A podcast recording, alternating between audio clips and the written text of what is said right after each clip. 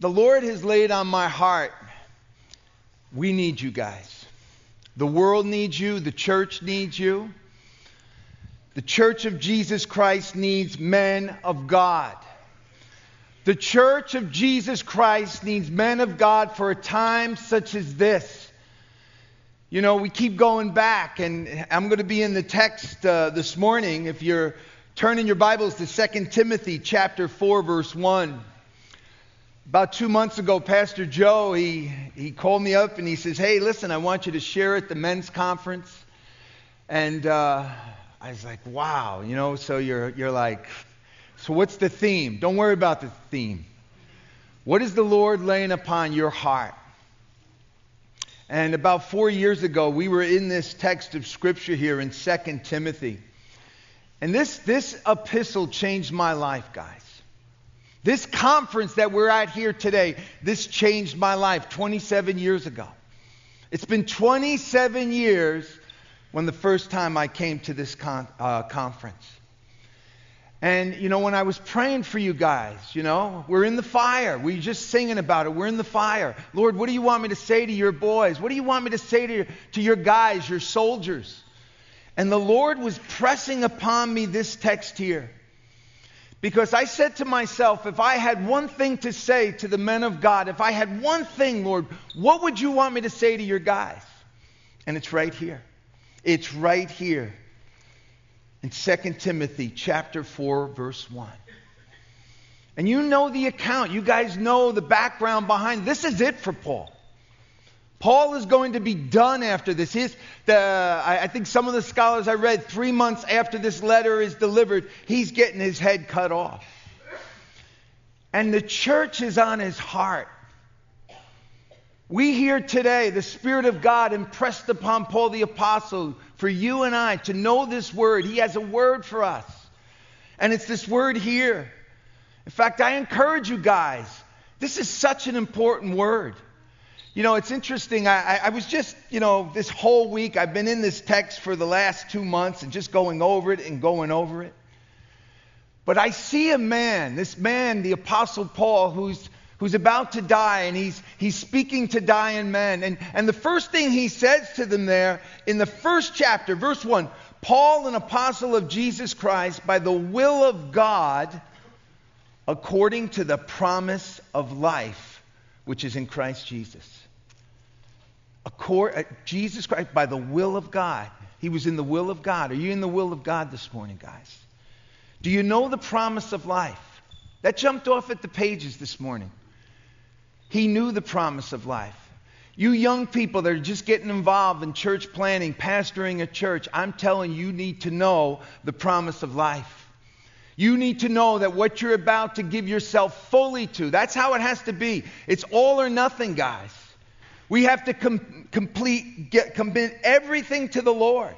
In fact, he goes on to say, I thank God whom I serve with a pure conscience. He had a pure conscience. Do you have a pure conscience? God forbid any of us ever come up to a pulpit like this without a pure conscience. Our conscience are to be pure. And I love this where he says, I call to remember the genuine faith that is in you. Young people, listen to me. We have a genuine faith. It's not a fake faith. I've been a Christian 41 years, and everything this book says is true. Everything Jesus says, everything God says in this word is true. Therefore, I remind you to stir up the gifts of God. I'm praying that this morning, that God would stir up the gifts in us, that God would fill us. Again, it's at this conference I heard from God. Nothing was by chance. The people I sat with, the people that God brought to me. This conference is not over yet, guys. God is still speaking to you. I, I, you're on my heart, especially those of you who are dry. You came here, you're thirsting, you're, you're hoping for a word from the Lord. For God has not given us a spirit of fear, but of power and of love and a sound mind. Oh, we need to know that verse. God has not given us a spirit of fear, guys. I see in too many pulpits today the fear. They're not even in the pulpits anymore. Many churches are still closed. But here, the Apostle Paul is telling us, For God has not given us a spirit of fear, but of power, love, and a sound mind. I'm going to get to my text. Don't worry about it. I'm, I'm soaking this in, man. This is great. He says, Jesus Christ, who has abolished death and brought life and immortality through the gospel, to which I was appointed a preacher, an apostle, and a teacher to the Gentiles. Here it is. This is what I want you to hear. For this reason, I also suffer these things. Nevertheless, I am not ashamed, for I know in whom I have believed, and I am persuaded that he is able to keep what I have committed to him until that day. Paul understood. He knew the Lord had called him, he knew the Lord was with him. And now, as we come into this text, some I think there's 26 charges in all where, where he's commanding us here. These are of the imperative here. It, it's like God is saying, All right, you got to do this, you got to do this. And then he comes to the end of this letter and he says, I charge you. I hope you, you sense this, this feel. Here's this guy that's been in the prison, he's, he's been in, in, in a dungeon, literally. And he's saying to you and I here, his boys, his men, I charge you, therefore, before God and the Lord Jesus Christ, who will judge the living and the dead at his appearing in his kingdom. I just sense such this God wanting us to know what we are doing right now is so important. All heaven is watching, the kingdom of God is watching. Notice those things here God, God, the Son, Christ, his kingdom, his judgment. We're commanded here we who are called to the ministry, what are we called to do? Right there, guys. This is our marching orders, verse 2. Preach the word. Be ready in season and out of season. Convince, rebuke, exhort with all long suffering and teaching. For the time will come. I keep hearing it throughout this thing. The time, the time is now. The time has come when they will not endure sound doctrine, but according to their own desires, because they have itching ears, and they will heap up for themselves teachers, and they will turn their ears away from the truth. Guys, we must never do that and be turned aside to fables, to myths. But you, here it is. This is this is our word. But you be watchful. I listened to Pastor uh, Joe's uh, message on this text this morning as I, I went out for my run. And he was reminding us there this watchfulness, this sober mindedness.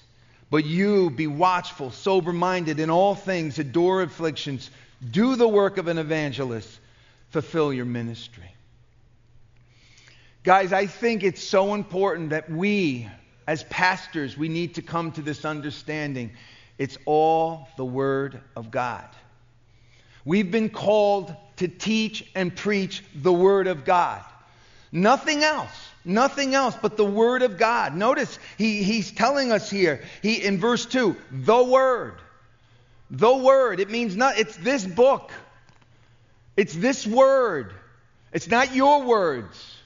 It's not what you feel like preaching. No, what does the Word of God say? Number two, verse 3, sound doctrine. 19 times in this epistle, Paul is talking about sound doctrine. Teach sound doctrine.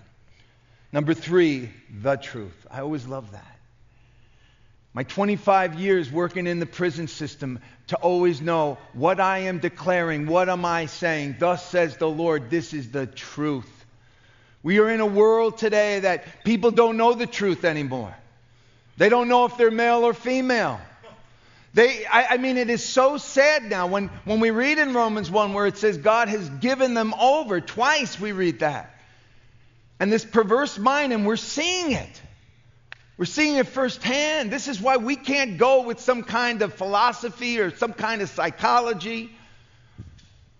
We need the Word of God, we need the truth. And then lastly, he says, Your ministry. Your ministry. This is our ministry right here. This is our holy calling. And Paul, again, is speaking to this Timothy, but he's speaking to many Timothys here today. before Almighty God who will judge. I don't know about you, but I take this very seriously. Very seriously. You know, one of the things that God is continually bringing me back to is the fear of the Lord. You know, there's so many guys that are getting in the pulpit today. There's no fear of God anymore. Guys, James was right when he says we will have to endure a, a, a rasher sentence or, or, or a stricter judgment because what we do is very serious. People are looking at us, people depend upon us. I'm depending upon you guys. I got grandkids now. And I'm seeing my kids grow up in a world where churches won't be open and they're teaching all kinds of craziness out there. For such a time as this, God needs the man and man of God like never before. The body of Christ is beginning to realize it. I'm sensing it in our church, in our area. We live 70 miles north of New York City. And I mean, it's amazing the amount of people now, because these other churches are closed and we're open, they're coming. They're coming, and it is amazing for to watch as a pastor, as a like just standing behind the scenes and watching the word of God go out over them. And it's like a faucet, it's like a it's like a fire hose, and some of them are like, wow, I never heard this before. See, this is why what we do is so essential.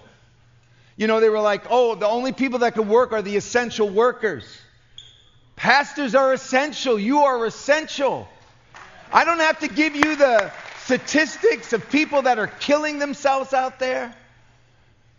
I know. Just in my area alone, I, I, I have a, a guy at our church, and, and every week he reminds me again, there, there's not even room in the psychiatric wards. They have no room for people, they have to turn people away. And what are they turning to? You know, Jesus said it right man shall not live by bread alone, but by every word that proceedeth out of the, uh, out of the mouth of God, guys. What you guys are doing are so important, especially expository preaching. Word upon word, precept upon precept. You know, I, I never heard of Calvary Chapel. I got saved at 19. I got saved in a Pentecostal church. I needed a Pentecostal church because I was a whack job. Actually, my, my mom called me up. I was playing football in college, and my twin brother, he was playing football too in another college. And my mom called us up and she says, Bobby, your sister's in a cult. I said, Mom, we'll be right home. So me and my four, bro- the three other brothers, we go in this church, and I'm telling you, I'm going in there just to clean house. We're going to beat up everybody in this place. and I walk into that church, and they were singing. All listen, no lights, no fog machines. They just had a guitar, and the guy was singing, "I love you, Lord, and I lift my voice." To worship you. And I, I just, I, I, I was like, what is this? This ain't like Catholic Church. You know what, what? These guys really believe this stuff. There were only about 17 people there. And I remember the, the, the anger, the bitterness, the rage. It just came down. And God took a pastor who couldn't even speak English and, and he said, John 3.16, for God so loved of the world. He, he, it was this Italian guy. and the way he said it, it sounded like, God loves Bobby. And it was there that I first heard the word of God, and it changed my life. That thing blew. I mean, I don't have time to go into my whole story and how I left college and all that stuff. But I remember coming home from college. And, and I lived in the hood. We were from the hood. I, I have uh, four brothers and four sisters, and we had a big family. And I got this job right on Yonkers, uh, in Yonkers General. My Yonkers guys will know what I'm talking about. It was a parkadrome, it was a dump. But it was there in that parkadrome where WWDJ, I, I, I found out there was a Christian station and at 4:30, Pastor Chuck Smith came on. Never heard of him. And after him was Greg Laurie, and then after him was Raul Ries. And I'm listening to these guys. They're not yelling. They're not screaming. They're not begging for money. And they just simply gave the Word of God. And it changed my life. I mean, I wouldn't pay for nothing. I, I, was so cheap, I wouldn't give money to nobody. But I was sending money. I said, I hear I can get tapes. And I got tapes. Those younger guys, you don't understand cassette tapes. but I got tapes and I was going, um, I'm listening to me, three or four tapes a day. Young people, get into the Word of God and get into running. You listen to the Word of God, you go home, you go to sleep. You'll be all right. You'll stay out of trouble. But I learned the Word of God and I, and I loved it. I, I, I, I was just, you know, so during that time from, from getting saved in 1980 all the way up to 94, I finally got so frustrated. I, you know, there was a Calvary Chapel that just started in Westchester County, and uh, my sister was actually serving there at the church. I went down there for some of the, you know, uh, the advanced leadership courses and all these different things they had, and just again this this philosophy of ministry of Calvary Chapel, which was simply based upon just teaching the Word of God. And so I got so desperate. Uh, if you're desperate here, I, I heard that last night. You got to be desperate. I got so desperate that I said, Listen, if, if, I, if I can't find, how do I get a Calvary Chapel? And so thank God there was a, the guy, the pastor uh, in Westchester at the time was Mark McPherson, Miles McPherson's brother. And Mark, I love Mark. Mark had such a heart that he heard my desire. He says, Listen, come to this pastor's conference. I said, Listen, I'm not a pastor. I just want someone to pastor. He says, Well, just go. So I worked that night. I'm working at the prison. I worked all night. I come to this conference and I'll never forget it. Listen, God is in control, guys. Who He puts along you, who's next door to you. It, it, it, was, it was amazing. God put me with these three older men. I'll never forget it. One of the guys was Jack Taylor. Jack Taylor's the over 50 teacher at, at Philly. I didn't know any of this stuff. I felt so bad. These guys all had pajamas. I'm over there. I got nothing. I, I mean, I had underwear. I, I, I didn't walk around, you know, but I had just come from the prison and I was like, and I, I just, and, and I slept in the same bed with the guy. It was like, you know, this is, this is weird. And I remember waking up early just saying, I'm getting up early, I'm getting out of here. These people are nuts. But again, the providence of God. Who comes to my table? Pastors, you have no idea. And, and I know what it's like. You're, you're going, all right, where are we going to sit? You're looking for familiar faces. But it's so important that we encourage one another. We, we lift each other. And every morning we get up and say, God, who do you want me to talk to? Who do you want me to sit next to? because there, came, who came to my table was actually Pastor Bill Gallatin and Joe Focht. And I remember Joe just looking at me saying, What's your problem? I said, What's my problem? Man, I, I just slept with some guy, and this is. And he just shook his head. But Bill Gallatin, you guys from New York, man, he, he's a New Yorker. He knows we're crazy, right? We're crazy. And Bill, Bill, uh, he's a prophet, man. He just said, listen, God's called you. He's called you. You go. You do it. And so I remember going to that conference, and that's exactly what I did. We, we started our church. We started in our home, started basically in our home. And guys, I want to tell you the faithfulness of God. So faithful. Didn't know what I was doing. My wife, Chuck Smith, wouldn't do this. Joe Focht would, Lloyd Pulley would never do this, Bob. But God was faithful. God was always faithful with us. God heard our prayers. We never had a problem for a building. We never had problems for funds. We never had problems for workers. Listen to me. If you're set, if your heart is set on the Lord, you want to lift him up. You want to draw all attention to him. Let me tell you something. He will build your church. That's what the Bible says. He says, I'll build your church and the gates of hell shall not prevail against it. And we did everything wrong. I mean, if you're out there and, and, and you're like, oh man, it's just goofy, where, listen, God's going to get you through it. We did everything wrong in the beginning. Our sound man had these huge hearing aids. That was our sound guy. We had this guy, Gary. Gary had one arm, not one hand, one arm. He, he only had one arm, and yet he was the guy at the door greeting everyone and giving the bulletins to everybody.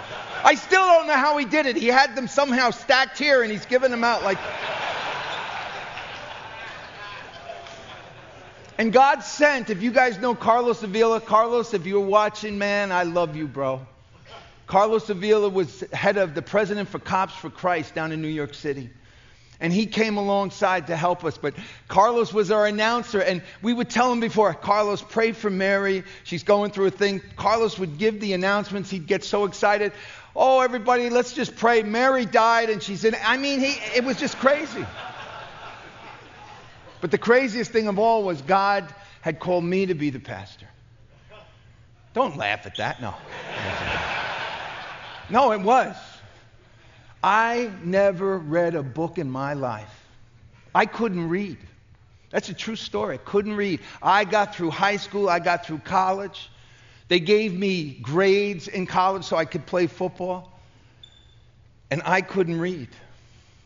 But see, this is how I learned to read when I got the Gospel of John with Pastor Chuck Smith, and I just went through the Gospel of John, and there was such a, a hunger for the Word of God. There was such commentaries. I started getting the Warren Wiersbe. I started real simple.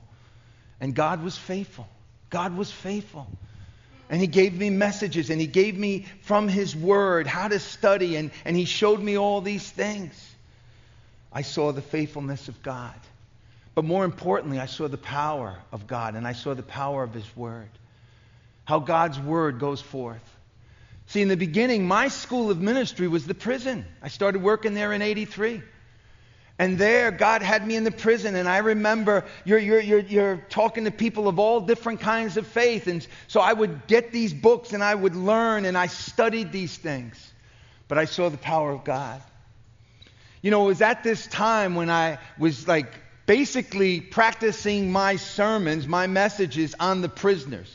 You know, it's great when you have a captive audience, they can't go nowhere. So I just give them the Word of God. But God, I saw the power of God with His Word. Around this time in 95, 96, they had me housed. I was taking care of all the high profile inmates. You think of any of the big names, John Gotti Jr., we had, we had the Chin, we had, we had all the gangsters, Son of Sam, all these different people. These were the people in my block. And I saw firsthand the power of God. There was a guy, Jamie, I don't know if I should say his last name. Well, Jamie's never going to get out, but Jamie was the enforcer for the Latin Kings in Connecticut. And I remember he, he was a tough kid. He was a, you know, a tough kid, but, but the gospel is the power of God unto salvation. It's living, it's alive. And he started seeing these people come into Christ. We had these Dominican brothers who, I mean, they did a special on these guys just recently. These guys were killers. Jamie himself must have had about 16, 70, 17 bodies that the feds knew about, not knowing all the rest. But I'll never forget him hearing the gospel. And then the next day, I would come in in the morning and I have to make a count. There were 41 cells on my block. And I'm making the count that day. And there was Jamie, his face right there in the window, and his bloodshot eyes. I'll never forget it. And he says, Hargraves, open up the door. I said, Jamie, I'm not opening up the door. I said, What's the matter? What's the matter? Is it true what you said yesterday? I said, Jamie, is what true? Is it true what you said? And he overheard me saying, 1 John chapter 1, verse 9, that says, If we confess our sins, he is faithful and just to forgive us of our sins and to cleanse us from all our righteousness. I said, Oh, Jamie, it's true. And I remember I always carried my New Testament and I'm showing him through the window. And he's like, What do I got to do? See, I've seen so many cases like that. All these people, 13 months, I had John Gotti Jr. there and, and, and, and sharing to him every day. He's seeing it, he's, he's seeing the testimony of God's word. And, and, and I remember it, it was funny, it's a funny story. Uh, uh, in 2005, uh, uh, Gotti contacted me, his lawyer contacted me. They wanted me to testify on his behalf because he definitely was. He was done with the life, he was finished with the life. So I had to testify for him uh, three times. And I remember the New York Post, uh, they did this, they did this uh, story on me. It was titled The Man of Gotti. I mean, you. it's craziest thing, right? Reverend Bob Hargraves, blah, blah, blah. You know, and, and I remember getting a call from Joe saying, Bob, what are you doing? What's going on? But the faithfulness of God, you know, it was during that time, 2005. I was working still at the prison, the church. I was doing it still full time for 11 years. The church was doing great. I mean, we had over 600 people at the time. God was blessing. And I would go to this conference, and many of the pastors would pray over me, and they'd say, Bob, it's time. Let it go. Let your job go. And I said, No. Man, I, you know, that's my benefits. That's, you know, I got two more years, two more years, and I get everything. And I remember guys who loved me, they would say, Bob, you know, the church is suffering. And it was interesting that verse that Mike shared yesterday from Hebrews 10 30 that says, now the just shall live by faith, but if anyone draws back, my soul will have no pleasure. That was the text I was in. And I remember that that week I was gonna I talked to Pastor Lloyd. I said, Lloyd, I, I, I need somebody to come. And he laughed. He was like, I could get anybody for that church. I could send someone. I said, Yeah, I'm still gonna go here, but you get somebody. That Sunday, I'm getting I'm ready to preach the message. What happens? We have a blizzard. So we couldn't, we had no church. So that day, the following day, God just impressed upon me I've always provided for you, Bob. I always took care of you. I've given you abundantly above. And so I called up my job and I quit. And they all thought I was crazy. But it even gets better because eight years later, here I'm now full time. I'm full time uh, doing the church and realizing, gosh, there were so many things not being done, and now I'm full time into it. The county executor of our area gets saved. And he starts coming to our church. He hears my story. He says, Bob, I can get you back in. I said, How are you going to get me back in? We got unions. You got to take a test. He says, I'm the county executor. and to God be the glory, he got me back in. I, I, had to go back in, do the academy. It was a joke. And and, and God got me everything. He got me all that I had. And I want you guys to hear this today. God is so good, He's so faithful. You know, in 2 Samuel chapter 7, you guys know the text. David wants to build uh, God a church, but God says to David, No, David, I want to build you a church. And David says there, this is, this is uh, 2 Samuel 7:18. He says, Who am I, O Lord God? And what is my house that you have brought me thus far? You know, that's where I'm at now these days. I look at my life, I look at my family, I look at the church. I, God, who am I, Lord? But see, I, God is not a respecter of person, guys. He's the same yesterday, today, and forever. And He wants to do this work in you. He's doing this work in you.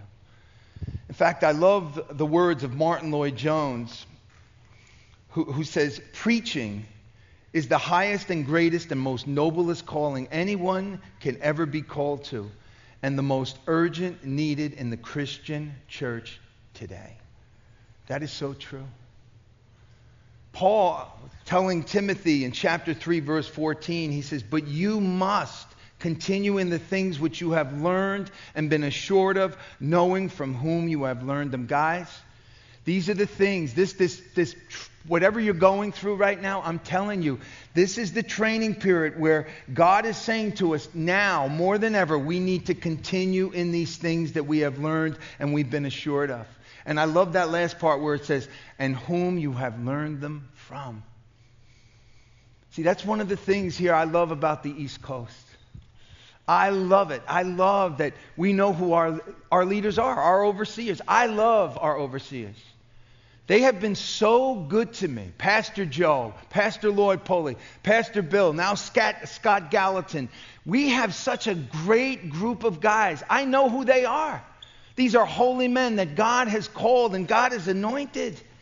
And this is why we need to stay in the same thing. We need to stay, follow their examples, and teach the Word of God. Why? Because it's the Word of God. I don't have to remind you, verse 16 all scripture is given by inspiration of God, is profitable for doctrine, for reproof, for correction, for instruction in righteousness, that the man of God may be completely, thoroughly equipped in every good work. I love this saying by John Stott. He says, he says, through God speaks through what he has spoken. This is the word. Why would we want to give anything else, guys? You know, I recently, we, or well, I shouldn't say recently, it was about five or six years ago. We had many of the churches in our area. And you know, you, you get hooked on formulas. You want a formula. You, you, you, you're, you got this pressure. You got to fill your church. So they all came to our church. They said, We want to have a meeting with you. A guy that couldn't read. And so here I am. I get together with these guys and they say, You know, you know what, what's, what's the key here at Calvary Chapel? It's the worship. It's the worship. I said, No, it's not the worship. We teach the Bible. Well, we teach the Bible. I said, No, you teach from the Bible, but you're not teaching the Bible. And see, this is what Paul is explaining to us. This is what attracted us. This is what planted the seed, the, the living word of God in our hearts. In fact, there's a verse I was just thinking of this week where it's uh, Lydia. You guys know the account. It's Acts 16, uh, verse 14, where it says, And the Lord opened up our heart to heed the things spoken by Paul. That's what she heard. She heard the word of God from the man of God through the spirit of God. In 1 Thessalonians 2:13, Paul writes to the Thessalonians there, "For this reason we also thank God without ceasing, because when we received the word of God which you heard from us, you welcomed it as the word not of men, but of God, which also effectively works in you who believe." See, guys, you got to come to this place where this is it. This is the Bible. I'm not teaching anything else. Because there is this sway to teach the things of the world, to, to keep itching ears and let people hear what they want to hear. Look at the worship music today. It's all about me, me, and how I worship God. And me. It's me centered. Lovers of self rather than lovers of God. Guys, we got to teach this word. I think Peter said it great there in 1 Peter 1 23 when he says, Having been born again, not of corruptible seed, but incorruptible through the word of God, which lives and abides forever. This word abides forever. So we have to make up our minds am I going to stay in the word and just simply teach? I'm loving it now. I, you know, I've always had a hard time. I don't like speaking in front of people and all that stuff.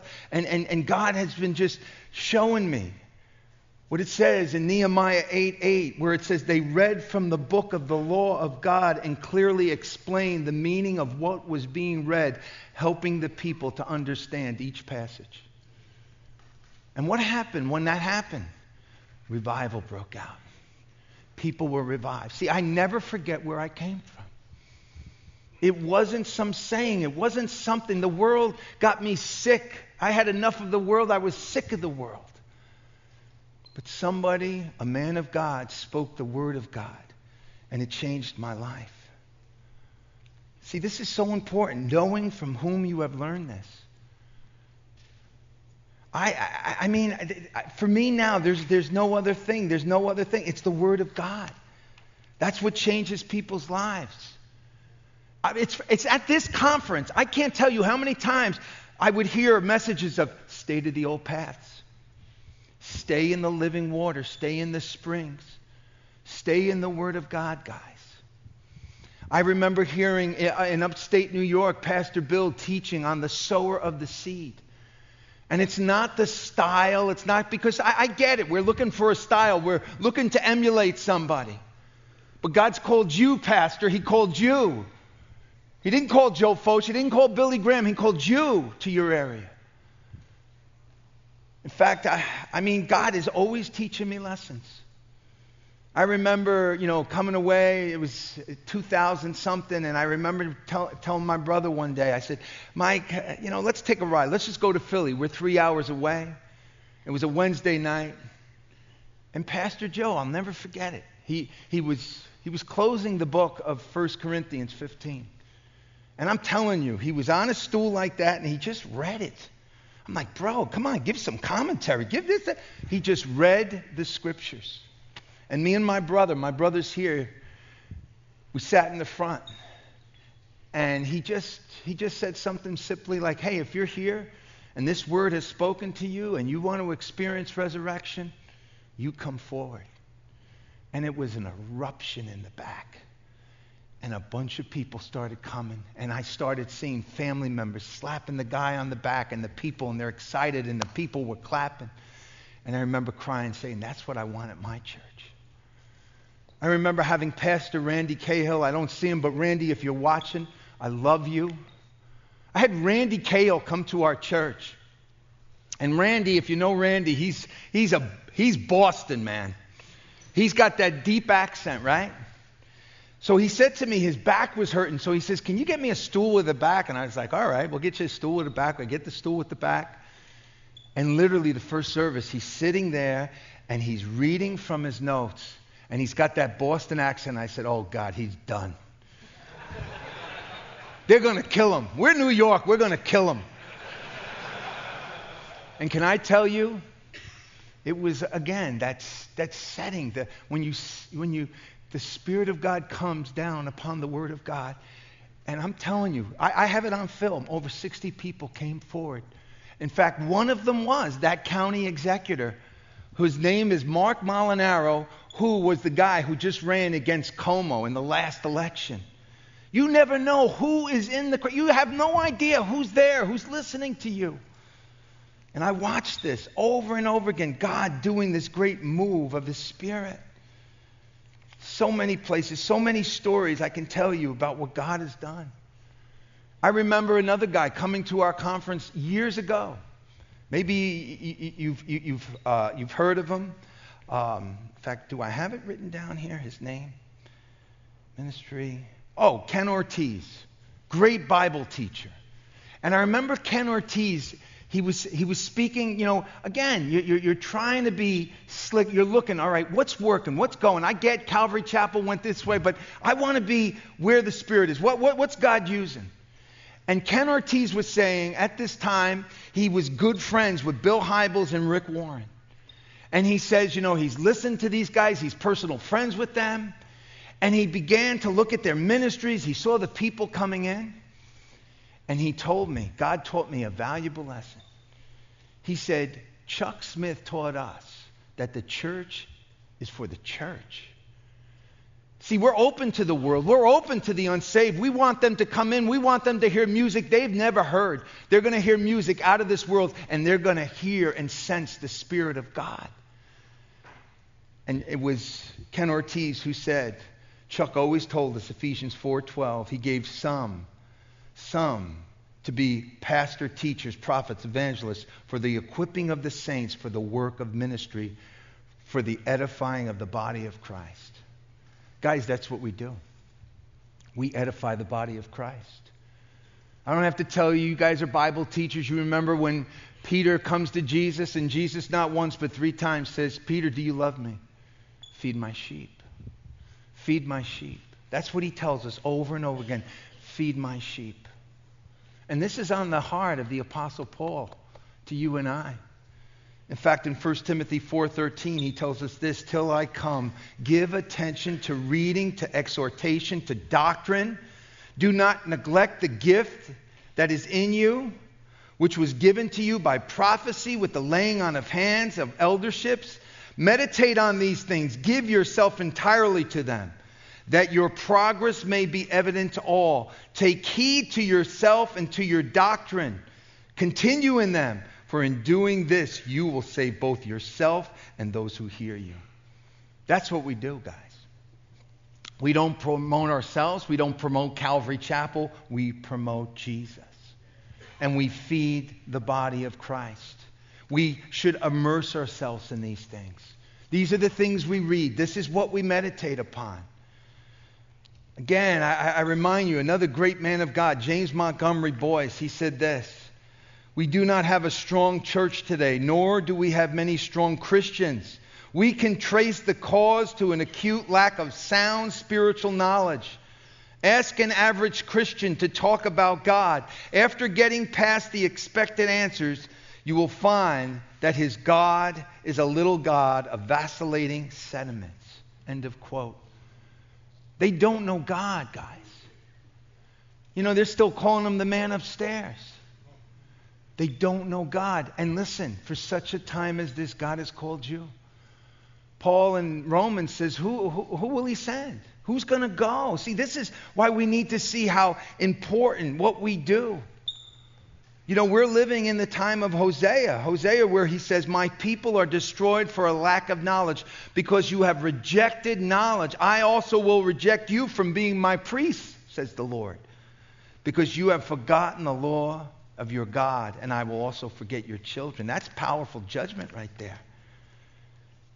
See, we need to come to this understanding. We need to be ready in season and out of season. It's always season to share the word of God. It's never not season, guys.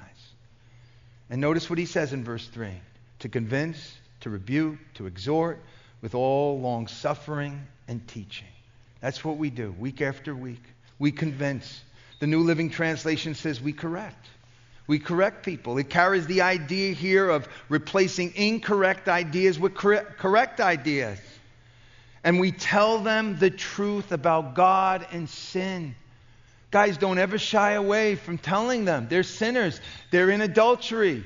Homosexuality is sin. You're going to hell. Don't turn away from that stuff. Well, they're going to take me off Facebook. So what? You're going to have to answer before God. He says, We rebuke, we reprove, we admonish. And I love that last part. We also encourage. Don't forget that. Encourage. Encourage the people that are coming to your church. Make it a point. Don't stay in your office. You're the pastor. You need to be out there. You need to be ministering with the people there, encouraging them in the Lord.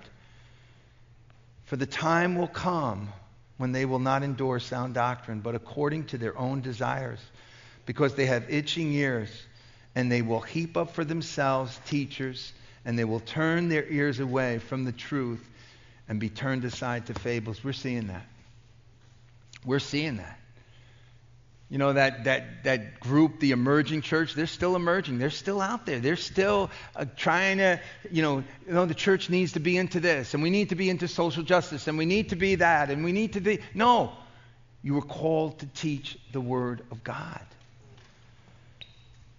We're called to preach. I like what Ironside said. They want preachers that will tickle their fancy, not trouble their conscience. See, this is what we're called to do. In fact, I have something else here. I like this. A preacher said, We convict the comfortable and comfort the convicted. That's how we do it. We love them all and we pray for them. And this is what we need to do today. And as we're seeing many people turning from that, turning from this truth, telling people now there's many ways to God, that you can marry whoever you want. You could be a male, you could be a female, you can be whoever you want. There is no hell. But listen, we teach the full counsel of God. We teach the Word of God. We teach the cross. We teach the blood of Christ. We're not to tickle any ears, guys. I'm going to be closing. I, have been, I've been thinking a lot about this, about where, where we're at now as the church, and how much more important, like God just impressed upon me to encourage you guys to continue to teach the Word of God in season and out of season.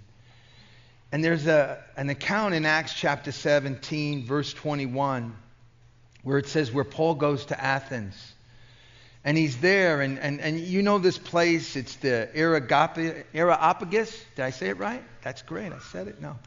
But this was the happening place. This was where the elites and nobles, deep thinkers. Listen to what it says there of verse 21.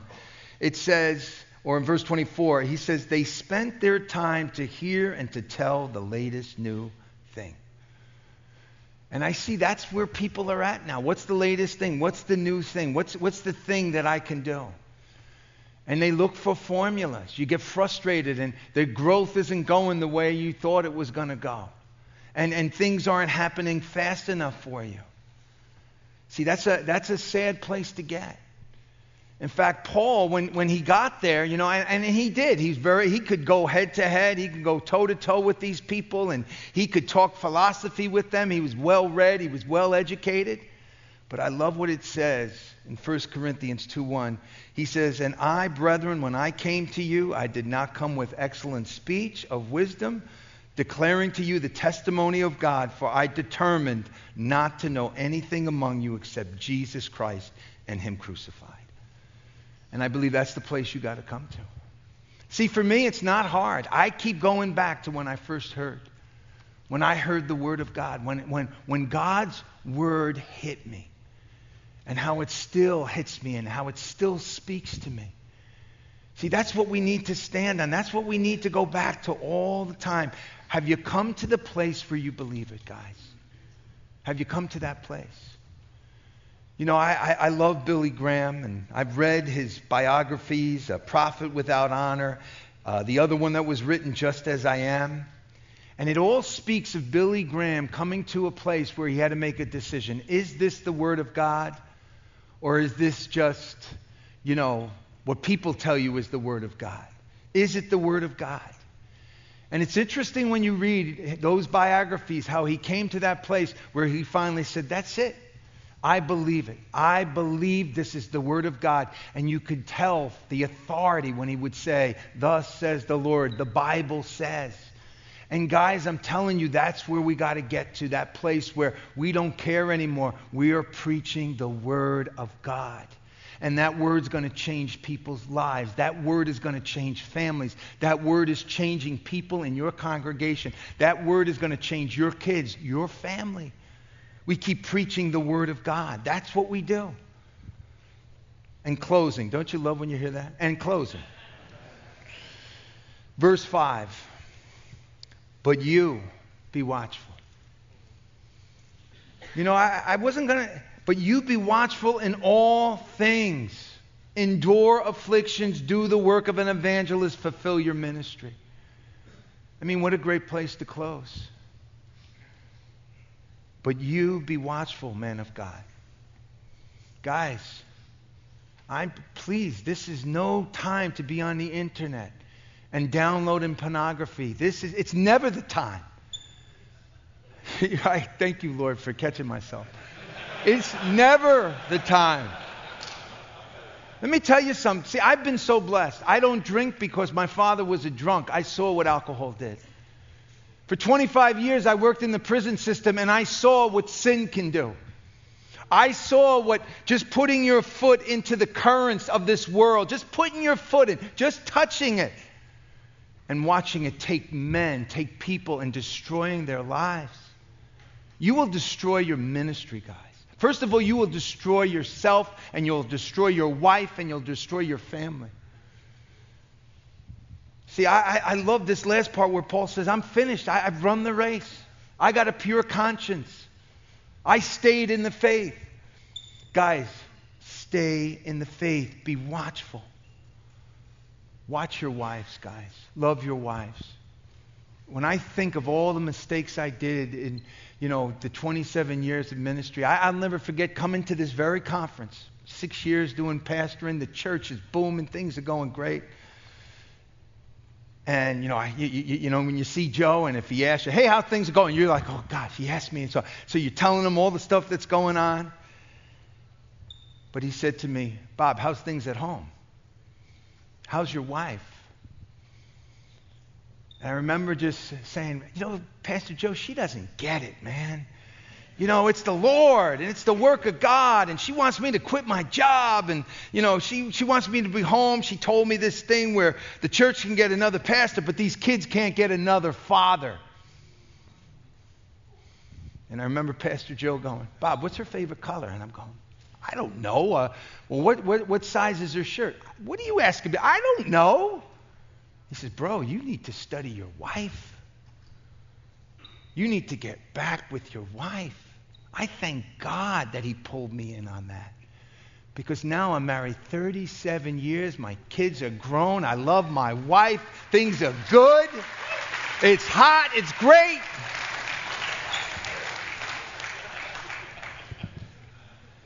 Stay in the Lord, guys. stay in the power of his might. Father in heaven, Lord, I thank you so much for this privilege, Lord, to share to my brothers here on the East Coast, Lord, where your next revival's coming, Lord. This is it. We're seeing it, Lord. It's coming, Lord. It's raining. I see the cloud, Lord. I see that cloud. It may be the size of a hand, but Lord, it's growing. It's growing. It's about to pour. Father, keep us. Keep us in your grip. Keep us in your sight, Lord. Impress upon us, Lord, to finish well, Lord.